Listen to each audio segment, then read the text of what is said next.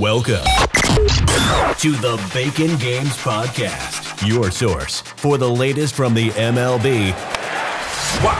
and the NFL. Let's get started with your host, Jesse.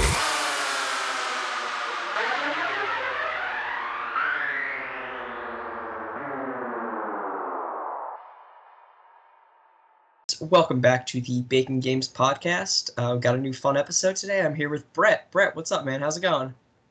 Hey, man. Pretty good. Happy to be on. Happy to talk rookie running backs. And just wanted to introduce myself a little bit. Actually, first pod I ever guest on, so I really appreciate the opportunity. I'm a new contributor and help with marketing at The Cut. And you can catch me on Twitter at DadBodBrett. That's Brett with two T's. Dope. Yeah, man, I'm happy this is your first podcast, man. That's exciting. Are you nervous at all? Just you can a little bit. I chugged a beer before we started, so that'll calm the nerves. Yeah. Let's go. That's what I like to see here, man. We love it here on the pod. Big fan. But yeah, like you mentioned, we're going to talk some rookie running backs. I'm excited. I did a lot of draft prep this year. This is like my big year for going and looking at the rookies. I was pretty big last year, but this was my big thing. So I'm ready to talk, man. Are you ready? I'm ready, man. This is the first year that I'm putting in more than just the eye test into drafting and into talking rookies. So yeah, I'm ready. Who do we want to start with? Yeah, absolutely. We'll just go down the list real quick. We'll hit Etienne first, even though Harris got drafted first, but that's okay. We'll go with Etienne. Etienne, that's your boy. That's your Jags homer. Man, well, yeah, it's he's on the Jaguars. I'll just say that. It was it was an awkward landing spot because J-Rob was so good last year, and I think they could definitely be a thunder and lightning. Etienne owns a bunch of college records, the most touchdowns or most games scored, so 46 games scored.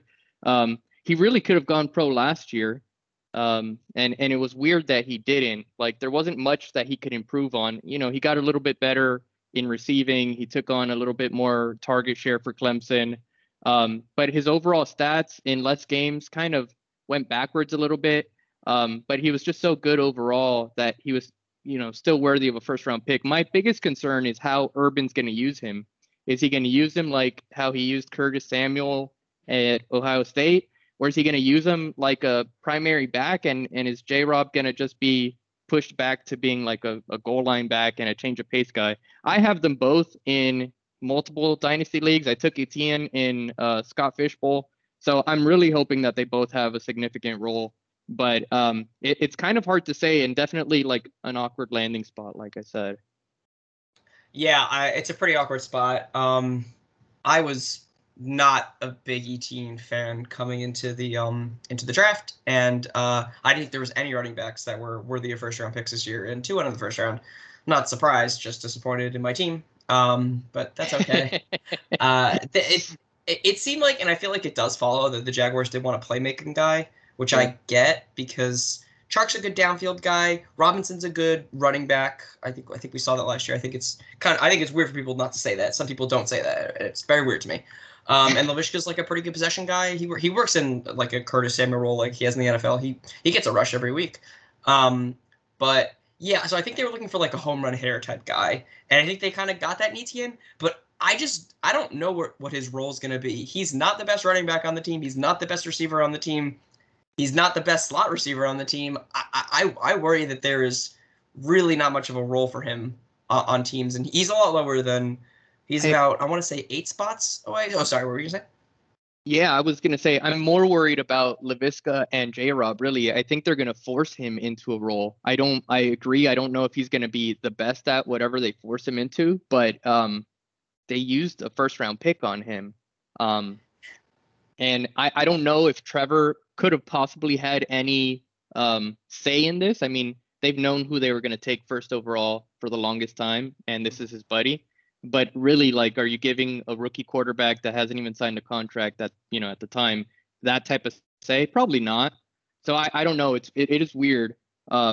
So I don't know. Personally, I'm more worried for what it means for Laviska. And there's people that are saying, hopefully it just means that he becomes, you know, the X receiver or and you know, gets a ton of targets that way. I don't know. Mm-hmm. Yeah, I really think that's like his only way for – I think that's the only way for him to hit his ADP, like, at all. Yeah. He's the 27th running back. I'm just looking at Fantasy Pros. I'm just going to use Fantasy Pros for this. He's like the 63rd guy taken in draft on running back 27. Yeah, kind of – I feel like that's too rich for my blood. Are you comfortable taking him? You said you took him to Scott Fishbowl, but I assume later, maybe earlier? I took him round 7. I wish I could say – I guess I could look up exactly where I got him. Let's see, but I would bet that he's probably around that area, like 25 to 27. Oof, I took him early. RB 23. I don't know, man. I think he's going to have a role. I think at a minimum, he's going to be their pass catching back. And at most, by the end of the year, he's taking over a majority of carries. Whether he deserves it or not, you know, it's a great question. And to your point earlier, this wasn't a running back class that should have had a first-round pick, and then it ended up having 2. Mm-hmm. And Najee, who we're going to talk about next, is the more, you know, he was the 5-star recruit coming out of high school. He's the guy who won the Doak Walker Award last year. He's the guy who was a unanimous All-American. You know, he went and scored, I think it was 46 touchdowns in his career rushing. He had a total of 30 from scrimmage last year. He broke Henry's record. So, yeah, you know, if it was anyone that was going to go first, normally I think it would have been Najee. I thought the Dolphins were going to take him. They didn't. But, yeah, you know, and then when they came out and we heard that they took Etienne because they missed on Tony, it was like, what? So yeah. It's like, so there was one bad pick, a couple picks ahead of you, or a pick ahead of you, so you made another one. Yeah, I get that. It's going to be interesting. Yeah, I get that. So just circling back, you're comfortable, I guess, taking Etienne there. Where did you have him coming in, like talent-wise, on like your draft board? Was he the second guy after Najee, or? Yeah, I think he's number 2 after Najee. I think there's question marks around really all of these guys, but Najee's the most like pure prospect, and the like. If he's on your board and you're drafting in Dynasty, he's an easy pick. I definitely like Najee better for Dynasty. I will say that a lot more, like a lot more. Yeah, and I'm even like the guys that are gonna go in redraft and reach for Najee in the first round or the early second. I don't completely hate it. Like I won't do it personally, so I won't give the advice to do it. But I don't hate it. I think he's gonna get a ton of carries and. Man, like, they don't have a great O-line anymore, but, like, the Le'Veon-type job is his for the taking. I'm not going to say the Le'Veon-type numbers, but fantasy is an opportunity game. So, you know, I think he's going to be there. And there's no, like, there's injury risk with everybody, but there's no real injury risk with Najee. So, you know, if he gets 200-plus carries and a bunch of targets, you know, he should be fine. Yeah, I mean, I guess we can transition to talking more about Najee now. Yeah, so there's two things I want to drop about these two guys specifically, because they really could have gone pro last year, and they should have. So Matt Miller had Najee as his number 4 running back in the 2020 class, if he would have declared early, which we know how good that last year's class was. And he had Etienne as his, I think, number 1 or 2, his number 11 overall player, and he had him going to get drafted 11th. So really, these guys, it was crazy that they went back. It worked out for Najee. He kicked butt, doubled his rushing touchdowns, almost doubled his reception. So he proved that he can catch the ball, and he proved that he can take over a game. So it worked for Najee, and he won a national championship, which is what they say they're all doing it for, right? Not just to rise their stock. So it worked for him. I don't know that it worked for Travis, but he got drafted in the first round. So what does he care if we all think he's better or not? The Jags did. So yeah, the Jaguars did. It looks like I worry about Urban Meyer as a Jags fan. I worry about Urban Meyer. It feels weird what he's doing so far, and I don't want to invoke the name of Chip Kelly, but I've been doing it a lot, and I think I'm just going to keep doing it, and it scares me to death because I don't want him to ruin a young, good quarterback. I could care less about Etienne, to be fair. But, I mean, best case scenario is that he's actually successful and we're both wrong, but best case scenario with us thinking that he's not going to be great is that he leaves in a couple years to USC, or he gets canned in a couple years and doesn't get enough time to ruin Trevor. Well, there is a problem. The Jaguars do seem to have, at least with the new ownership with Shad Khan, we've had like two coaches during his entire tenure, and they both have overstayed their welcome. So it kind of doesn't feel great, but I'm hoping there's a chance. But that's okay. We don't need to talk about Urban Meyer. I'll say enough about it on Twitter. I mean, I guess we do with Etienne, but that's what it is. But yeah, I just as a final thing on Etienne, I'm not a fan. I'm not taking him anywhere near that. Where his ADP is. I have James Robinson as my 25th ranked running back and Travis Etienne as my 37th ranked running back. So I am miles apart on that. I just can't. I don't like the talent. Travis Etienne is my 5th ranked running back in the draft pool for last year. So I'm just not a fan. Spicy. Yeah, I'm not a fan. Look, I have if you follow me, check out my takes. I have a few spicy takes for sure. And I guess this is one of them. But I don't. You mentioned for Najee, which we'll talk about more in a second. You mentioned it's all about opportunity.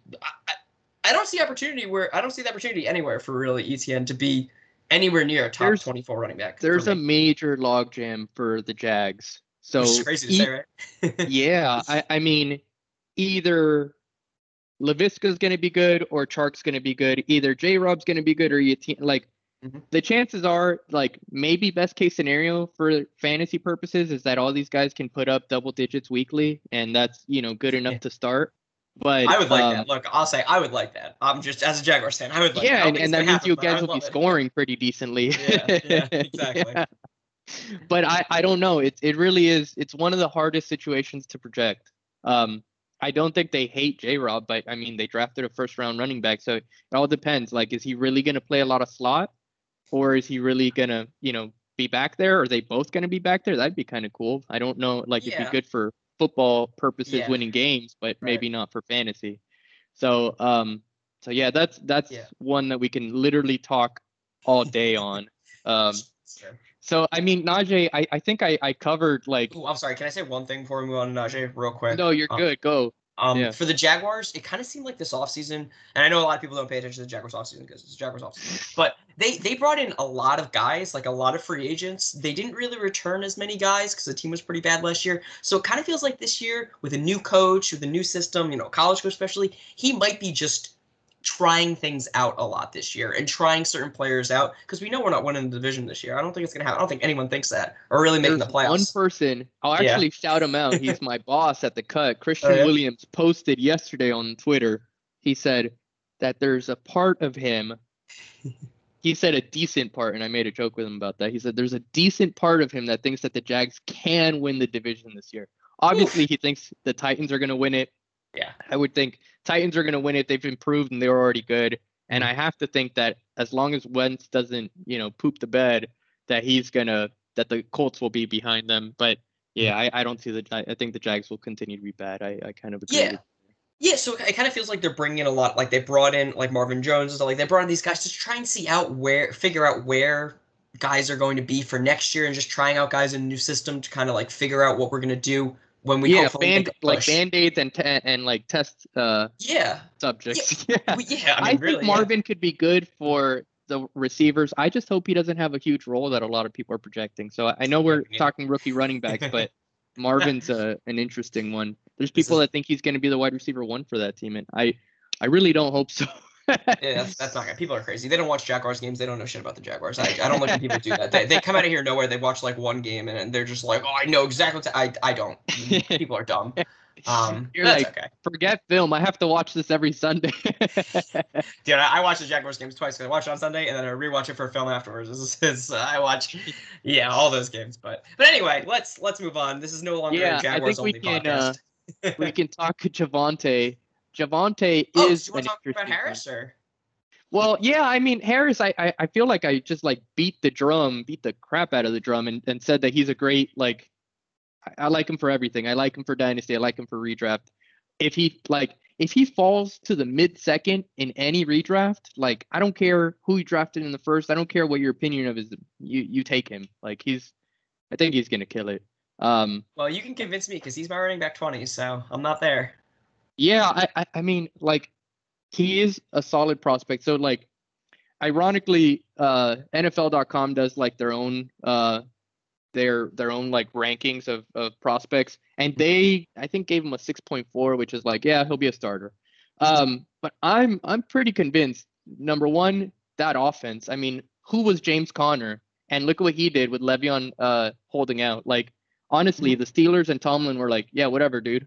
He was like, I'm a all-pro back-to-back years. I'm like, you need me? And they were like, not really. Mm-hmm. They let him walk, and look at what James Conner became. And I get it. James Conner had a bad year last year. That, you know, that whole team kind of fell apart in the second half of the year. But I'm pretty convinced that Najee's going to get a huge role and that he's going to do pretty well with it. And remember, I think they've got, you know, Ben's going to be Ben, but he'll be healthy. They've got three receivers to split out wide, keep the defense honest. And I think Najee's going to smash. So I got a few things for that. Is that cool? Or rip that off real quick? For sure. Yeah. So I like Najee more in Dynasty a lot more. I think he does a lot of things pretty good. Just not like anything great yet. And I think he can definitely work on something. I think the talent is there. I don't know if it'll be there this year, but I really worry about an Alabama offensive line that was mauling, especially when I watched film. Yep. He did not have to make a lot of guys miss in order to score those touchdowns. I'll say that. He's going to a Steelers line, which I think we can all admit is pretty bad. Yeah. Or what do you think? Do you think it's bad or good or in the middle, or what do you think? Yeah, I mean, it's what, better than the Bengals? I don't know if that's true. I don't even know if that's true. Maybe not even anymore. Yeah. And who is the guy they just cut that's been on their line forever? Was it Castro, or was it? Yeah, I think so. There were two old guys I think I've heard of. Yeah. Yeah, I mean, yes, it's like, it can't get much worse, but it wasn't good. Don't say that. Dude, it could get a lot worse than that. They're bringing in rookies. When are the last, like, rookie offensive linemen, offensive guards been good ever? Like, last year was an exception, honestly. The year before, it wasn't even there. The Jets that I hate proved a lot with their rookies. Becky was good. Will is the guy on. I mean, even the Dolphins had a few guys come in that were like not even first round picks. I mean, they had one first round pick. He actually performed. Yeah, maybe I like Hunter Jackson a lot. Hunter Jackson, I'm a big fan. Yeah, but yeah, I mean, yeah, for sure. Maybe that's a you know, change that we're seeing. Maybe these guys are coming into the league more NFL ready, more like ready for day one. I don't know. I understand why people are anti-Najee because that offensive line is bad. But I think Tomlin and the Steelers are going to revert to that smash mouth football, and they're going to just jam him 200 plus times and make it work. Where do you have like Roethlisberger ranked and like the three wide receivers? Because I feel like people are ranking them all very, very high. And I feel like that means that they have to have like a top five offense if we're getting like 300 carries for Najee Harris and then 600 passing yards, right? So yeah, go ahead. Sorry. I took Big Ben number 27 in Scott Fishbowl, which I feel is like a steal. Like it's a huge deal. Huge deal.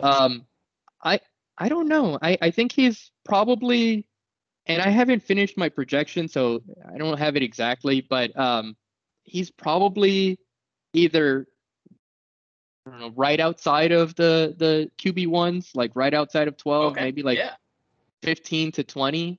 Yeah, but like even then, but yeah, I think, you know, I've seen the arguments that Juju's going to have the best floor. He probably will. He was pretty consistent in having targets, just didn't do a ton with them.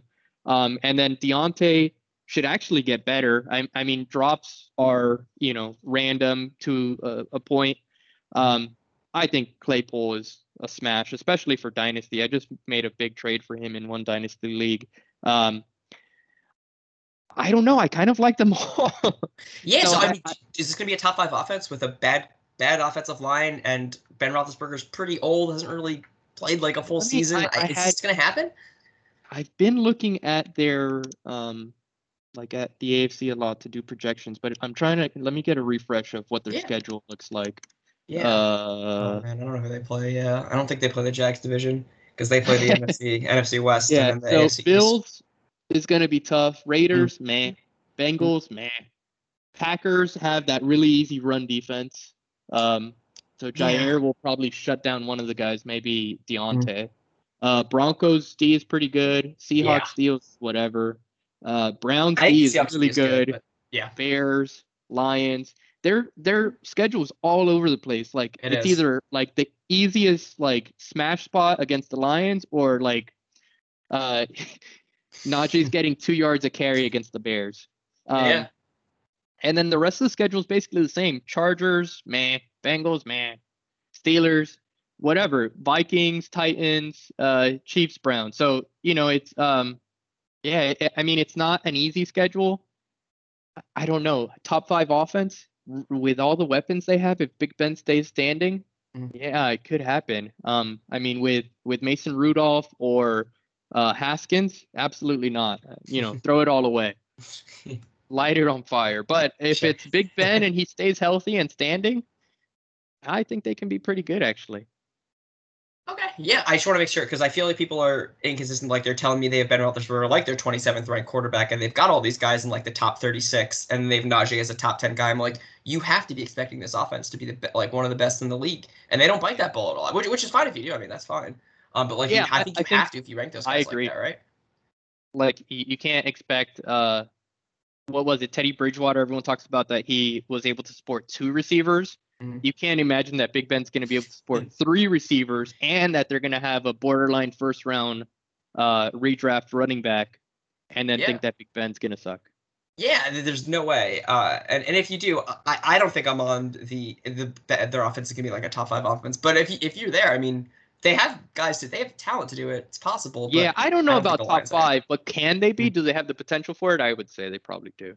Compared to a lot of teams, Okay, that's fair. And look, I understand the opportunities there. I get it. Look, if he's never going to fall to me, which is fine, and I get the opportunity, I think it'll be there. I just really don't trust the line. I think they'll be passing a lot more. I didn't like the secondary besides Minka last year. They got a lot of pressure, which really, drove down the passing yardage and stuff like that, which is great, and that'll probably continue next year for sure. But I think this team will be throwing 600 times this year. And I mean, I think there's also hurts. 17 games. But, oh, sure. I mean, that's true, but...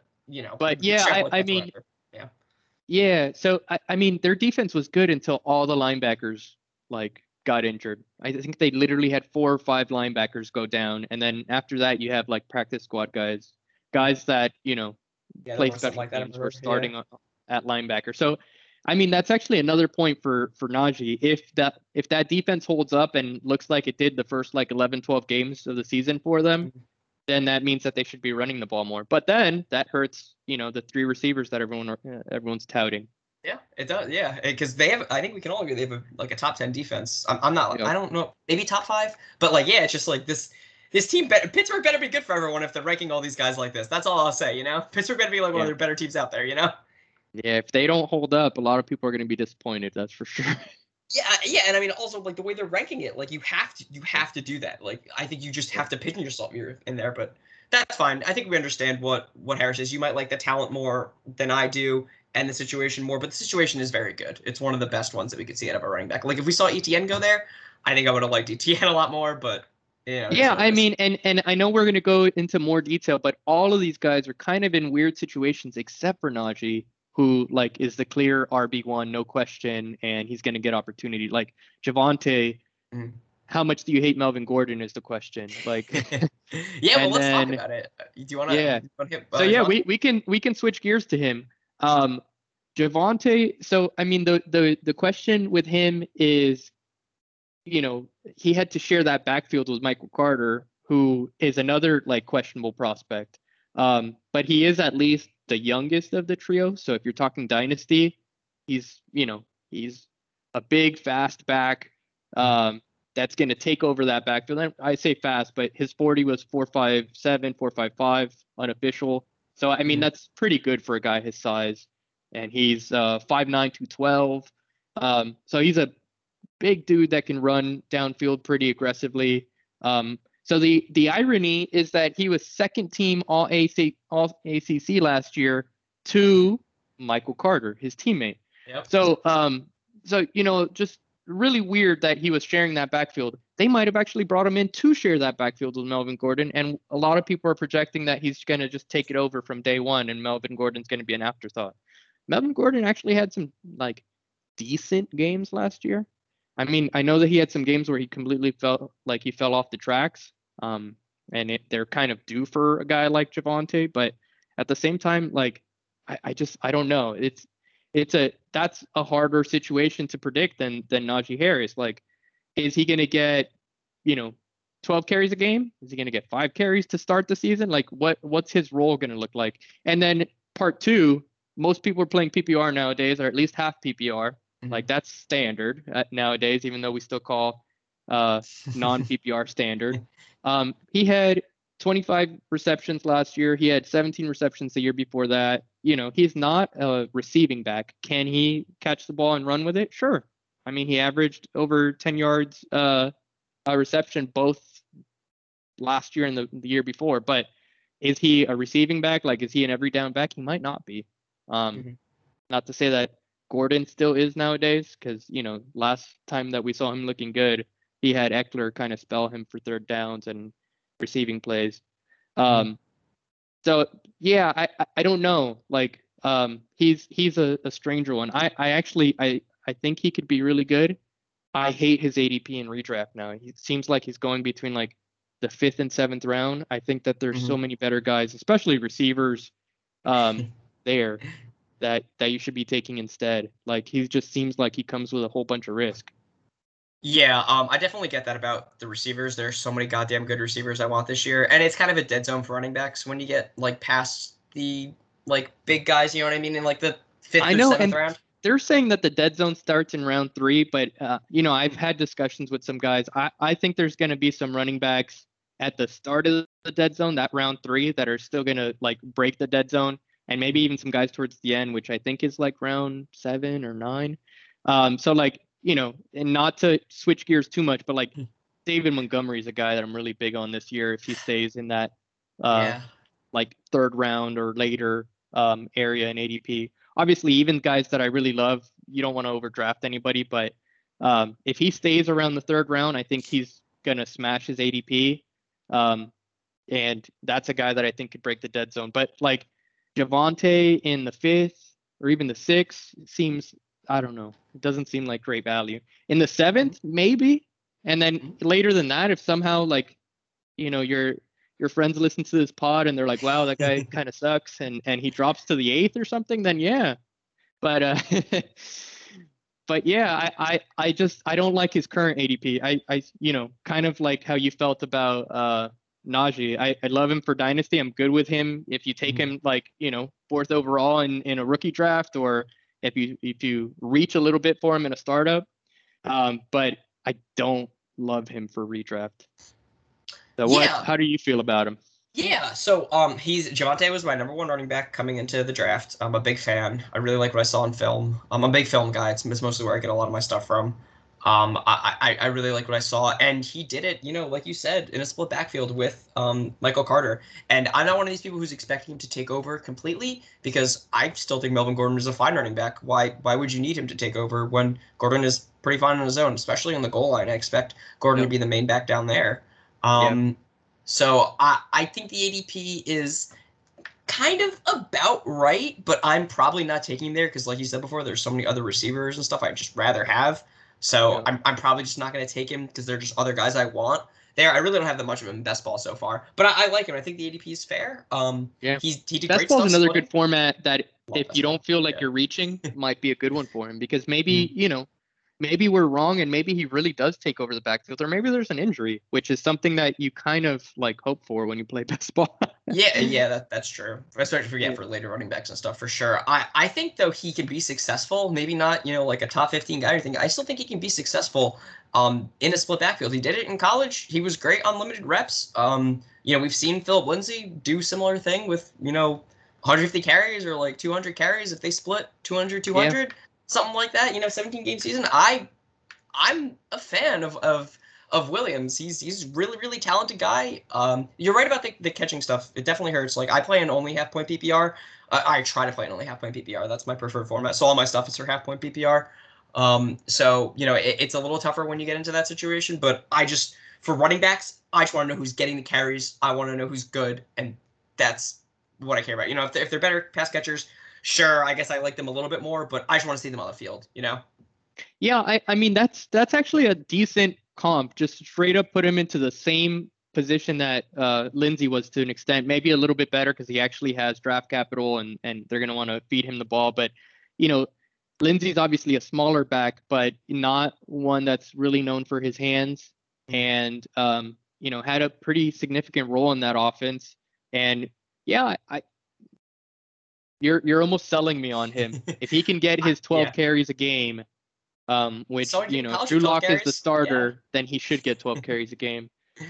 Even if Teddy Bridgewater's the starter, they should be running the ball. Yeah, if Teddy is, and he plays, you know, conservative, whatever like that, and they've got a good defense, which I don't know how anyone else could say anything to the contrary. It might be a lot of running back stuff. I mean, maybe more Melvin Gordon, and if you're just trying to pound it away, but just give me some change of pace with Javonte. He'll snap off a 20-yard run multiple times. You know, he can do that stuff easy. He did it before. He looks great behind a line that can block. Yeah. I think Denver has a pretty good line. UNC has some very good, you know, run blockers especially. But I mean, he looks great in his own running scheme, and I hope they do that in Denver, and I think they will, and I think he's probably going to be better than Melvin Gordon. I like him more in Dynasty, but Melvin Gordon still has a job there. I'm not delusional where it's like it's just over, you know? Yeah. Yeah, I mean, it's funny. I have some notes here up on the board for Javonte and for Michael Carter, and one of the things that I have in my notes is something that, like, pains me. I have the screenshot of Miami versus UNC, where these two guys combined for almost 600 rushing yards against us. And Javonte had 3 TDs. Carter had 300 yards and 2 TDs.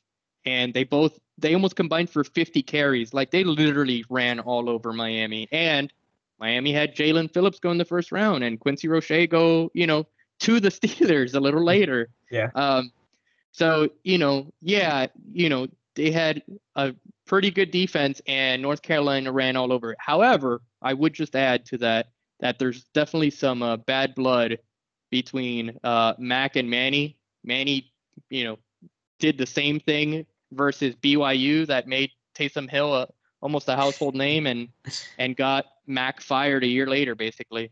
So, yeah, there's some bad blood there. Yeah. And whenever they play, Mac wants to take it to Manny. Hopefully, you know, we'll see the change next year. But I mean, I don't hate the guys, and I think I think I'm higher on Michael Carter than most people are. And on Javonte, I don't think I'm like way behind people. I just think, you know, don't overdraft a guy that's in a weird situation. Yeah, I get that. Yeah. Do you have him in that same area though? Like RB30, like 70-ish, like 6th round, 7th round, is that kind of where you have him, or are you lower? You think? So I think I kind of agree with you that that's where he should go, but it's not someone like I don't want to take him there. Yeah. But is it reasonable to have him ranked around there? Yeah. I mean, he could either bomb or like he could totally be boom or bust, or he could just be like whatever. He gets his 12 carries a game and he's serviceable, he's startable. Like you're not happy you got him, but you're not mad. Yeah. Yeah. Yeah. All right. Let's talk about Carter too. He was my number 2 running back right after Williams. Got the two UNC guys back to back, 1 and 2. I think he went to a great spot. I wouldn't put him 2. I'd put him probably really 5, but you know I'm really high on Trey Sermon as far as a prospect coming out. But you know I feel like I'm higher on him than a lot of people are, mostly because I think that there's just so much like negative hype around him. And he's just falling in drafts, and he's becoming a value. Like, who's he competing against? He's competing against Ty Johnson, Tevin Coleman, who, yeah, I get it. He's got, like, an understanding of the job. But how many games has Tevin Coleman played for the last few seasons? Like, every year he misses games or he plays hurt, and his role has kind of been diminishing. The other thing is that Tevin can go back to playing kind of that Atlanta role where he was like the third down back, and Michael Carter can still have a significant role and get drafted super late. So, you know, he came in, he's a year older, or, you know, as far as coming out of high school, I don't know his exact age, but he was actually a senior. So he played an extra year on Javonte, but really his freshman year was the weirdest mix of like running backs for UNC. I don't know what they were doing. Like I went back and looked at it and I was like, why couldn't he start as a freshman? He absolutely could have. It was just weird. So, you know, he was All-American third team this past year. He was first team All-ACC. He was third team All-ACC the year before that. I mean, the kid's pretty good. I mean, he got 8 yards a carry playing against the ACC, played against Miami's defense, which against everyone else looked pretty darn good. Miami even held Clemson for three quarters. And, you know, he ran all over us. So, you know, I the people that are like bashing him in Dynasty and even in redraft, I don't get it. Opportunity is there immediately. And yeah, he was, you know, a three-star prospect. He's not like, you know, he's not a world beater, but I think he's going to be good for fantasy purposes. Mm-hmm. Yeah. I mean, I think it's crazy because I see a lot of people, I'm not a big fan of the, like draft capital argument. And I get it. Like a team invests this much into it, they're probably going to use him. And like, I think usually, especially in the first round, there's usually opportunity to get in there at least if you get drafted around there. But Michael Carter is dealing with a free agent who's been hurt for the past 2 years. Guys drafted in the 5th, 6th, 7th round. Like there isn't any competition there. Like, I'm sorry. Like if we're going by that argument too, especially by like the draft capital argument, there isn't anyone there. Carter was taken this year at the beginning of the fourth round. He was like pick 101. Like he was the second guy in the fourth round. Like I know people say fourth round, but that implies like a lot more than he could have been a third round pick, you know? Yeah. Well, and I mean, think about just how running backs are going nowadays. Like it was really weird that two running backs went in the first round this year, especially considering the talent going into the NFL. Last year, it was just one. Yeah. It was just CEH. Yeah, exactly. And I mean, look at, you know, we'll talk about the Dolphins later, maybe if we get to Jared Doakes, but they went back-to-back years drafting a guy in the 7th round. They had Salvon Ahmed, who was undrafted and, you know, started a few games for them when Gaskin got injured. So, like, yeah, I mean, running backs are just being treated differently. So the argument that the Jets made, you know, maybe Douglas is a genius. And he said, I liked him in the 3rd, but I didn't take him in the 3rd because I thought he was going to fall to me. And he was right. So, you know, it really could have been that he was his guy over even Sermon and some of these other guys. It was who he was targeting. He just felt like he didn't have to take him earlier. I agree. Opportunity is there. This one might be like the second easiest based on opportunity compared to Najee. That like all he has to do is beat out Tevin Coleman. If he can't beat out Tevin Coleman, then you're right. He was a bad bet for you know, those saying that he's a bad bet for Dynasty, then yeah, he probably is. But if he can beat out Tevin Coleman, then, you know, that backfield is his, and it's a good thing for fantasy. It is, and I think people really underrate the Jets offense. Like maybe they don't like Zach Wilson. I get that. I like Zach Wilson a lot, but they have been rebuilding their line. I hate that they got Zach Wilson as a Dolphin. And I was looking at some numbers and some tape, and kid's pretty good, man. I'm actually a little worried about him. And, you know, I don't love Corey Davis, but they added some pieces. I don't know. Everyone's saying that Mims is going to bust, but, you know, there's still a chance for him. He's only a second-year player. So, yeah, that Jets offense can be okay. The Jets defense will probably be bad, which will mean that, you know, they get the ball more often. That, you know, could be a negative for a running back. But, you know, if he's on the field, if they think that he can pass protect as well as Tevin Coleman, then he'll be on the field a lot and he'll be fine. So that's maybe the biggest concern here is if they think that Tevin is a better pass protector and he actually stays healthy. That's possible. I think less likely because I think Carter's a really, really good receiving back. We saw some reports come out at camp about it. He was good when he played at UNC. He can actually catch the ball. And I think that's really, really helpful for him in fantasy, especially just because this is a very open backfield. And if he's able to catch the ball too and be worked out like that, I think sky's almost the limit. And you get him now, like you said, the ADP was dropping, like around pick like 90 to 110, something like that. You get him in that range, I think he's going to be a steal because you're not getting a starting running back anywhere near that with like no competition anywhere near that late. So I think he's taking the chance here. Great. He's going to be like a zero RB gold mine for guys that like that strategy. Like he really can be. I saw someone, it was Jeff, which is for whom Jeff. Oh, I know that guy. Yeah, Twitter. Yeah. He went, and I don't think he's normally a zero RB guy, but he went zero RB in Scott Fishbowl. And I actually liked how the team fell together, because he went like 8 straight running backs. So I mean, it's a strategy that can work, and this might be your RB1 on a stacked wide receiver, tight end, QB, zero RB team. Like, you know, I think he can, you know, he's going to have the opportunity, you know, at the end of the day, if he busts and can't take the job from Tevin Coleman, that's going to be a problem. But that's not going to happen, though. There's no way. If that happens, I don't see that happen. I agree. Yeah, I need to rethink some things if that happens. I hope this doesn't happen. Yeah, it's like going to have to completely go back to the drawing board on scouting and everything.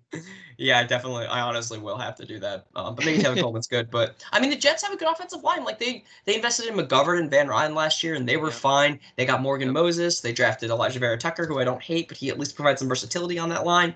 Mekhi Becton was good last year. Corey Davis, Denzel Mims, like these are not no-name offensive players. Like, and I love Mims, but whatever. People are crazy to be down on him. I like him too. I took him in Scott Fishbowl. I have him in Dynasty. Yeah, he's good. I have him in a startup, so I didn't pay the premium that some people paid last year. I'm sure that those are the people that hate him the most. But I mean, I think, you know, I hate giving up on a player after 1 year, like people giving up on Ruggs, people giving up on Mims. Like, I don't know, man. You bought in too high or too early. It's not the player's fault. Yeah, I'll just say, watch out for the Jets this year. They're gonna be spicy. I'll just say that. Yeah, I think at least on offense, I think their defense is gonna be trash. But you know, maybe Saleh gets it together faster than I'm expecting them to. Possibly, I do like Loss. Yeah, I think the offense will be surprising for sure. Yeah, I think so. Cool. All right. So now you want to talk Sermon? Yeah, you need to sell me on Sermon, because I don't know. I just he's tough for me. So I'll tell you my my stance on him. Like, you know, you found me because of my Trey Sermon thread, and everything that I said in that thread, I believe, except his ADP is going too high. Like he's really climbing up on ADP. And now I'm starting to worry about him. Like, you've got Fantasy Pros pulled up there. Where do they have him, and what does ADP look like now? Yeah, looks like he's number 123, RB44. I mean, that's not bad. I still like him there. If that's where he's actually going, then I think that's solid. I think the expectation has to be that it's going to be, you know, a regular San Fran backfield until he takes it over around mid-year. And kind of, you know, like I mentioned in my thread, like, I don't think it's a Kyle Shanahan offense to run 5 running backs. I think they've just had really bad injury luck the last few years. I totally agree. Yeah, maybe he likes to run a rushing, like a regular first and second down running back and a third down back, you know, like Devontae Freeman, Tevin Coleman style. But I also think if he has a true bell cow, which I'm not going to say that Trey Sermon's going to be a bell cow as a rookie, but I think long term he can be, as long as he can stay healthy, that, you know, he can be a guy that is their bread and butter, that, you know, they give him the rock 20 times a game. And that's what I'm hoping for him. I think it's a great offense for him. I like that they got their Trey, Trey Lance, Trey Sermon. I like it. I don't think that the 49ers are going to be great this year. I think by the end of the year, he's taking over that backfield. I think if you draft him late and you've got, what are they calling it? Diamond hands, that he can win you. He might be able to win you a league. Or if, you know, you don't draft him, someone gets tired of him after a few weeks, scoop him up for free. And he's going to win you a league. I just, you know, expect a slow start. There's people that think that Mostert's going to get cut. He could, then Trey Sermon's like draft is gonna, or his ADP is gonna skyrocket. But I'm not expecting that. But I am expecting him to take the job from, you know, 29-year-old Mostert, guys younger than Mostert, Todd Gurley, David Johnson. So like I you know, and he gets injured every year. He gets dinged up. So and he's a just, you know, undrafted free agent. If if Mostert, if Jeff Wilson, if Jermichael Hasty can be beasts in Shanahan's 49ers offense, just imagine what actually drafting a guy, because, you know, the last guy they drafted was what, Joe Williams? Mm-hmm. They drafted they traded up to draft Trey Sermon in the third round. Like, he's their guy. The same way that they traded up the farm, the entire future to go get Trey Lance, they traded up to go get Trey Sermon to pair with him. These are their guys. They, you know, this is kind of like, and the funny thing with the 49ers is that if the front office ends up hating Lynch and Shanahan threw away their future, so what are they gonna do? So yeah. So yeah, I like them. So, you know what's funny, I know we have a list, but you know who I want to actually run to next is Ramon J. Stevenson. And there's a connection there, and I think you probably know it, but basically Sermon got injured playing for OU and transferred out when he got healthy to OSU, to Ohio State. And, you know, part of who he lost his job to is Ramondre Stevenson, who was actually suspended for like half the year last year. I think it was, I don't want to say it wrong. Yeah, failed drug test. That's what I thought it was. I didn't want to say the wrong thing though. And like, you know, hurt his character. But, you know, a lot of people are comparing him to LeGarrette Blount, and he's got the size, he's got the similar profile. He's a bruising back. You know, and I don't know if you had anything to add on Trey. We can go back to Trey, but I think Ramondre Stevenson, if you're getting him in like one of the last rounds in your dynasty rookie league, or even just late in a startup, or you're getting him basically for free in redraft, why not? Like, he's worth a dart. We know that those Patriots backfields are like unreliable. I personally like Damian Harris, but I think, you know, really, really late or basically free, Ramondre Stevenson's worth the Patriot bet and the potential LeGarrette Blount that he gets 2 carries, 3 carries a game inside 5 yards, and then, you know, a few other carries throughout the game. And he's just a touchdown vulture, especially if they're trying to keep Cam healthy this year or if Mac takes over. Yeah, let's talk about both Sermon and Ramondre real quick, because I just...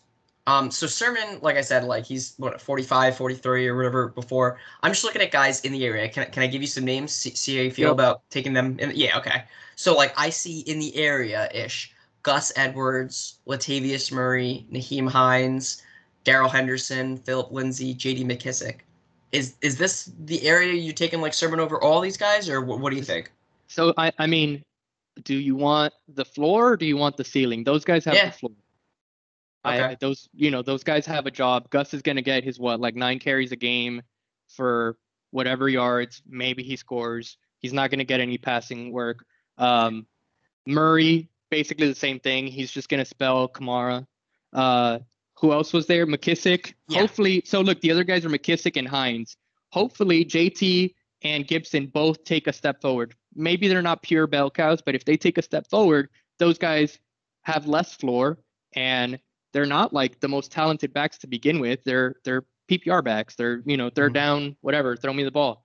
So if they have a lesser role than last year, then you actually lost a little bit of floor to, instead of taking a chance on a guy who could, you know, be a real running back and play on first and second downs on occasion and have a nice split backfield of a team that runs a whole lot.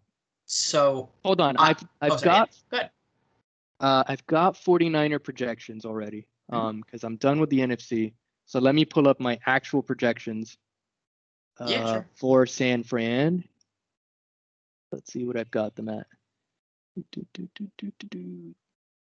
No, I passed my... Okay. I have Mostert running the ball 161 times, so almost 10 a game. I have Trey going for 209 carries, 972 yards, and 6 touchdowns with 40 targets, 28 catches, 224 receiving, and another touchdown with a couple fumbles. So I have the 49ers running the ball 528 times this upcoming year, especially if Trey Lance takes over earlier. He's going to have his carries as well, but, you know, they're going to they're going to want to lean on the running backs a lot. And if they can keep that defense healthy, they're going to want low scoring games, and they're going to want to just pound the ball over and over and over again. So I'm actually conservatively projecting that Mostert still has a pretty significant role, especially if he can stay healthy, but that Trey is just going to be the main guy. So I don't think that that's crazy. And I think that you'd be really happy with an average of, 11 points a game from Trey Sermon as a rookie, and probably with more points per game towards the end of the season where he takes a larger role, a total of 185 PPR points in 17 games. So, I think that's not super crazy. Just depends how much you think that backfield's going to be split. If it's 50-50, then it's a little less than that. If it's, 60-40 or 70-30 by year's end, Trey's worth the bet. I mean, is Nyheim Hines winning you championships? Like, as a floor guy only. Trey Sermon, your RB1 goes down and Trey Sermon takes over his backfield, and you might be able to salvage a serious playoff run. Nyheim Hines isn't saving your team, and he's not winning you a championship. But yeah, I take the ceiling, not the floor. So I get that. I get a lot of what you're saying.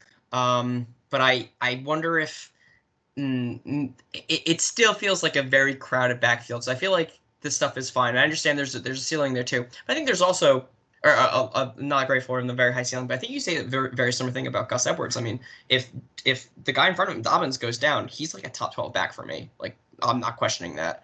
Latavius Murray, similar situation too. If Kamara goes down, why not use LSATs the whole time? The two guys that we didn't, because I listed a lot of guys. Sure, Darrell Henderson and Philip Lindsay. Like, Philip Lindsay can do 1,000 yards on 200 carries, easy, absolutely. Lindsay has a chance at being the RB1 for that team. I mean, yeah, David Johnson's ahead of him. I rather bet on Sermon. Sure, but sure. Yeah, I mean, the other thing is, Lindsey's not like a receiving back, and Houston has literally four running backs. They've got Burkhead, they've got Mark Ingram, they have David Johnson still, who had some pretty decent games, especially after he came back from concussion, like once he was actually healthy, and they've got Lindsey. So they've got four guys that get injured all the time and look good when they're fully healthy. So Houston's one I'm staying away from. I understand the same argument here with San Fran, because they've got Mostert, Sermon, Gallman, Mitchell, like Gallman. Hasty, or Jermichael Hasty. Yeah. They have this other guy, Jeff Wilson, who's going to miss probably the first 4 to 6 games of the season. So I get it. They'll probably go into the season with at least four running backs on the roster, McHasty on P Squad, and Jeff Wilson on PUP. Mm-hmm. So I get the loaded backfield. I think from experience, or from looking back at it, Shanahan likes to run with one, maybe two running backs, not actually four. He's had to run with four because of injuries, and he's been able to make any of those guys look good. Like, anytime there's a 49ers running back that goes down, the top waiver ad the following week is whoever his backup is. Yeah, that's fair.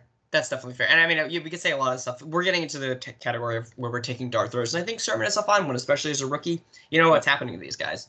It looks like Ramondre Stevens is going completely undrafted. So yeah, and so is Elijah Mitchell. Elijah Mitchell will be a guy that if everyone gets injured, that you're picking between him and Gallman, and you're like, I don't know.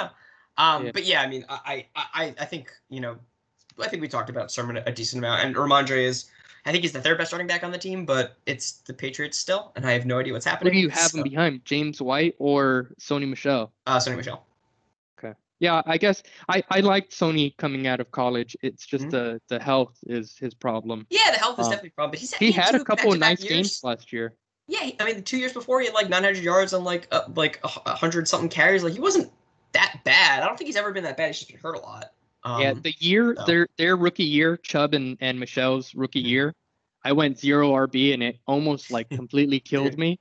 And I picked up Chubb and Sony I think I drafted Sony and I picked up Chubb for free because someone dropped him, and I won my league because of them. I mean, coming out of college, I liked the two of them, and it was one of those where it was like Ronnie Brown, Cadillac Williams. It was a good backfield. But I've lost a lot of faith on Sony Michel. I don't see him doing much for that team. And he's definitely not like a goal line back. Can he do a little bit of everything? For sure. But is he like, if they're going to have a true goal line back, it's going to be Stevenson. Yeah, I think that's fair. Yeah. And he's probably more of a push for dynasty than anything. Like, I think we're getting into the point now where we look at dynasty stuff, right? Yeah, for sure. I mean, the rest of these guys, you know, rattle off some names. Elijah Mitchell, like we mentioned, he's only going to play if there's injuries, most likely. And then once he gets a shot, then maybe he can have a serious role going forward, him and Trey. Javian Hawkins is one guy that... that's another guy we should mention. Yeah, definitely. Yeah, and maybe he's the next guy we talk about, because he's a guy who, you know, depending on how deep your league is, round 16, 17, 18, just so that he's not there on waivers after your draft, you might want to pick him up in one of the last rounds, especially if you draft, you know, not early, but before the end of preseason. He might be worth having on your roster going into the first couple of weeks of the season. If Mike Davis doesn't do great and they don't add anyone to that, you know, running back room, he's a guy who can get opportunity. I went back and I looked at some of his film and his numbers. UM destroyed Louisville, but he made us look kind of funny. He had some really nice moves. He's a little dude, 5'9", 183. So he's like Philip Lindsay size, maybe even a little bit smaller. He ran a 4.46, which isn't great, but his three cone and his shuttle were pretty decent in his pro day. And just, you know, overall, he ran the ball quite a bit, 264 times as a freshman. His redshirt freshman year. He's young. He's only a redshirt, you know, came out of college as a redshirt sophomore. He actually opted out the second half of the year, or, you know, 2/3 of the way into the year. And just to give you an idea of how smooth he is and how funny he can make people look, his nickname from his grandma is PlayStation. That's fun. So yeah, I mean, the cons on him, and I'll let you talk about him too, but the cons on him is, you know, his size. He's too small. There's not many running backs that make it with his size. So if he has a role, it's probably in a committee. But if you're taking him undrafted, or like in the last round of a rookie draft in dynasty, or you're taking him like round 25 of a startup, like, you know, who cares at that point? So they're all, like you said earlier, they're all darts at that point. Yeah. So yeah, I you know, and then he's limited in the passing game. But I think that Louisville is also limited in the passing game historically. So, right. So yeah, I think they, you know, they run the ball a lot, and he ran the ball a lot. He averaged basically 6 yards a carry. He got 9 touchdowns as a freshman, and then 7 last year in just 8 games. So I think, you know, the kid's pretty decent for going undrafted and landing in with the Falcons. Yeah, he was certainly like one of the higher guys, like undrafted guys that I had on my list. I think he was like my RB 18 in this, or 16, 14, maybe 14 or 16 in this draft. Let me check real quick. So I wasn't like super high on him. Oh, he was 17. Wow, right in the middle. I mean, there was a ton of running backs that, like, of course there wasn't a ton of talent at the top. Like it was, you know, doesn't compare to last year's class, but just in general. There's, you know, I think there's 20 guys that found a landing spot that will actually like make the team. Mm-hmm. And he was one of them. So yeah, I'm sorry. Yeah. Go ahead. No, you're absolutely. I mean, you're right. I think there was a lot more like spread out talent in this one. Not really in talent, just because I don't think this is a very good class. But there was a lot of guys spread out who could theoretically be good. And I think, you know, we saw what James Robinson has done. We saw undrafted running backs do things. And like you mentioned before, we're seeing a little bit of a shift in ideology, which I think is smart in the NFL, where they're just getting guys who can plug and play at running back, because that's they're getting a bunch of bodies that were, you know, showed some sparks and some talent in college. You know, they don't have to all be home run hitters, just a guy that can go in and get you 4 or 5 yards is all you really need. So I mean, you know, if there's not going to be a J-Rob, but if there was going to be a J-Rob, it's more likely to be Hawkins than Dokes. I think, you know, Mike Davis is he's the Fitzpatrick of running backs. Like, he's the major journeyman. Like, he's the guy that made me hate him when I drafted David Montgomery as a rookie, because it was like, why did this guy start the first 6 games of the year? Like, well, Yeah, I understand that. I will say, watching film last year, Mike Davis was legit good. I don't know how anyone can look at the film and say he was bad. He was breaking tackles all over the place on a pretty bad team, catching the ball a lot, was pretty good in fantasy, pretty much like he's CMC light. Not bad. Yeah, so, I think he's pretty good. Yeah, go if I misspoke, I take that back. He's not bad. I'm speaking to the ego. But he's not like crazy good. And he's not a guy that, necessarily especially if Atlanta is like kind of tanking towards the end of the season. I think, obviously they took Pitts because instead of a guy like Fields, because they think that they still can contend or they can still, make some noise despite, what they did last year. But if towards, the middle or end of the year, they're, they're not doing so great, I can see them giving Javian some more run. And I can really see, them making the decision to give him some more run towards the beginning of the season, just if he looks better in camp. So it really all depends on that. But again, if you're taking a flyer, if he's your 4th or 5th round pick in Dynasty in a rookie draft, or you're taking a flyer in redraft at the end, or as a free agent after your draft, or you're one of those people that you don't draft your kicker in your redraft league and you take an extra player. He's that extra player. Yeah, do that. Fuck kickers. But yeah. No, I mean, we also talk about like draft capital and stuff like that.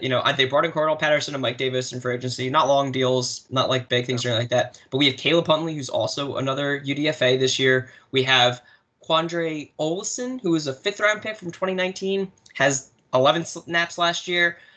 We've got Tony Brook James, who had 6 snaps last year. He was an undrafted free agent from 2019 also. There is no one on this roster. Like, it is more bare bones than you can get. I'm really surprised they haven't brought in anyone else, but maybe when there are cuts, they'll bring in someone, which would definitely be interesting, but yeah, I can see them. There's no one there.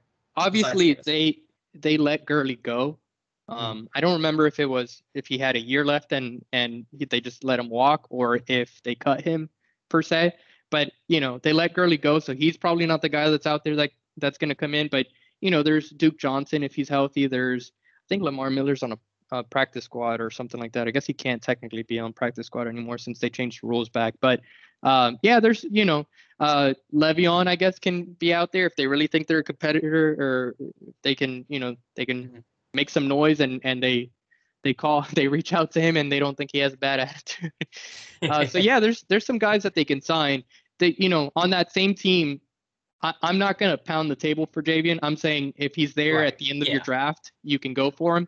But Ollison is the guy that some people are saying, like, if you want to take the handcuff, he's the guy that Atlanta really likes. I think he's the only running back that they retained. They let Brian Hill walk. They let Gurley walk. And they just brought in Mike Davis, which wasn't like a huge signing, at least to, most people didn't see it as like a huge signing. And then they went and they picked up this kid for free. Same thing, they literally got him for free. Obviously, he's like a priority undrafted free agent or whatever you want to call it. Like basically one of those guys that he already knew where he was going before he got, before he knew that he wasn't hearing his name in the 7th round. But yeah, I for sure, it's Mike Davis's job to lose. And we're probably spending way too much time on an undrafted free agent. Maybe these guys could be league winners. You never know, man. Like there's a few of those who are guys who go undrafted, who are rookies. We never seen them before. They get into a starting position, and it just happens. I think he could be one of them. So we got a few minutes left. What else? What other guys do you want to hit on? We can hit on a few guys real quick. The most probably there's 2 guys most worth speaking on left, and it's really Kenny Gainwell. Which I think it's Kenneth. I always call him Kenny, but like literally written Kenneth everywhere. So it's like I don't know this guy. I shouldn't call him a nickname. And then Chubba Hubbard, which if you're a 0 RB guy, these are probably both guys you want to target at some point. Chubba Hubbard, if CMC goes down, Chubba could be your Mike Davis league winner. And then with Kenny Gainwell, the way that I see them, like best case scenario for Miles Sanders and Kenny Gainwell or Kenneth is that they become the Darren Sproles and LaShawn McCoy, like true thunder and lightning, true, Gainwell really is a PPR back. Like if you want to hear his stats, he had 231 carries as a sophomore, which is, or actually redshirt freshman, which is pretty sick. 13 TDs, 1,400 yards, or really 1,459. He had 51 receptions for 610 yards and 3 TDs. So, I mean, he's pretty well-rounded. But he's definitely like your PPR back. He can definitely be your Darren Sproles or your James White type of like change of pace, third down back. So I think that that's what they're going to bring him in for, is, you know, to play that role. And I don't think it's going to, I guess it's going to hurt Miles Sanders' opportunities to an extent, but I really think that there's a possibility that they're both pretty decent for you. And that if you're a zero RB guy, or even if you want to handcuff, that he's going to be a good guy to get. Yeah, I know now. I'm reminding myself now, looking at my like pre-draft rankings, all these guys. So yeah, there are a lot of dudes who I had like ranked in the top 10 for running backs in this class, who were guys who fill the role similar to Kenneth Gainwell. You know, they're guys who will catch the ball in backfields. And Kay was my 7th ranked running back in this draft, so I'm a fan. I think he went to a pretty good spot in the Eagles. I do like Miles Sanders a lot, but he's probably not a big pass catcher, and Gainwell seems like he's in a great position for that. I'm a big fan of that. Yeah, I completely agree. I like Miles Sanders. I thought he was like baby Saquon, but you know, he hasn't lived up to the hype in my head. But but I still like him, especially since he's falling in drafts and stuff. But yeah, I like Gainwell. Whether you see him as a guy that has a role from day one, or you see him as a guy who's a handcuff, based on price, I think he's worth you know, the dart throw. Yeah, I can agree with that. Was there anyone else you wanted to mention? I know we had the last guy that I said was Chubba Hubbard. Right. Man, that guy, if he would have gone pro at the year before, he would have, you know, I don't, talent-wise and just, you know, overall, like, type of, like, you know, physical specimen or measurements and stuff like that, he's not, like, a world beater, but the guy ran for 2,000 yards last year, 21 touchdowns for Oklahoma State. I get it. Big 12 doesn't play much defense, but still, like, he was Big 12 Player of the Year. He won the John Cornish Trophy, which is, like, best D1 Canadian player. He beat out Chase Claypool. He was an unanimous All-American. Like, the dude was good. And then he had his injury, and then I think he finished the year, opted out after his injury, his ankle injury. But if he's healthy and CMC is not, he can be a league winner. Yeah, I think I think you have to get him if you draft CMC. I think you really need to get like Hubbard on your team immediately. Yeah, like, don't let him go to someone else. Yeah, and then the other thought, you know, we've been talking a little bit of dynasty with each of these guys. I don't love him for dynasty. I mean, CMC is a cornerstone for the Panthers, unless he pulls a Luke Kuechly or a Andrew Luck and just decides to retire because he's tired, or he's got concussions, or he's tired of getting hit. Like, you know, I Hubbard isn't going to be an RB1 unless McCaffrey's injured. So as much as I love him as a prospect, he's stuck with the Panthers for 3-4 years, and McCaffrey's not going anywhere. So it's not like I like him any better for dynasty. I like him equally. He's the guy who's going to take over McCaffrey's job if he's injured, and that's it. Yeah, I mean, that's pretty much it. But I like the talent enough where I'd be pretty happy with him in place of CMC. But yeah, I mean, it's more of a dynasty thing anyway, or just handcuff thing, right? Like, yeah. Yeah, for sure. Well, man, I know we're running up on time, or we're out of time. So, you know, it's been a pleasure. I had a ton of fun chatting running backs. You want to bring me back for quarterbacks or running or wide receivers, or you want to talk about anything else, I'm game. You know, a pleasure, and shout out to your listeners. Yeah, well, why don't you remind everyone where they can find you again, just real quick. Yeah, so I just you know, I just joined The Cut. No articles yet, but I hope to have a few out before the season starts. And you can follow me on Twitter at DadBodSports. I'll be releasing my rankings and projections soon. And you know, I try to keep it a little light on Twitter, but you know, follow me, reach out to me, and we'll have some fun conversations. Awesome, that sounds good, man. Thanks for coming on. Thank you. See ya. Thanks for listening to the Bacon Games Podcast. Don't forget to follow us on Twitter at BGF Sports, and be sure to tune in next time.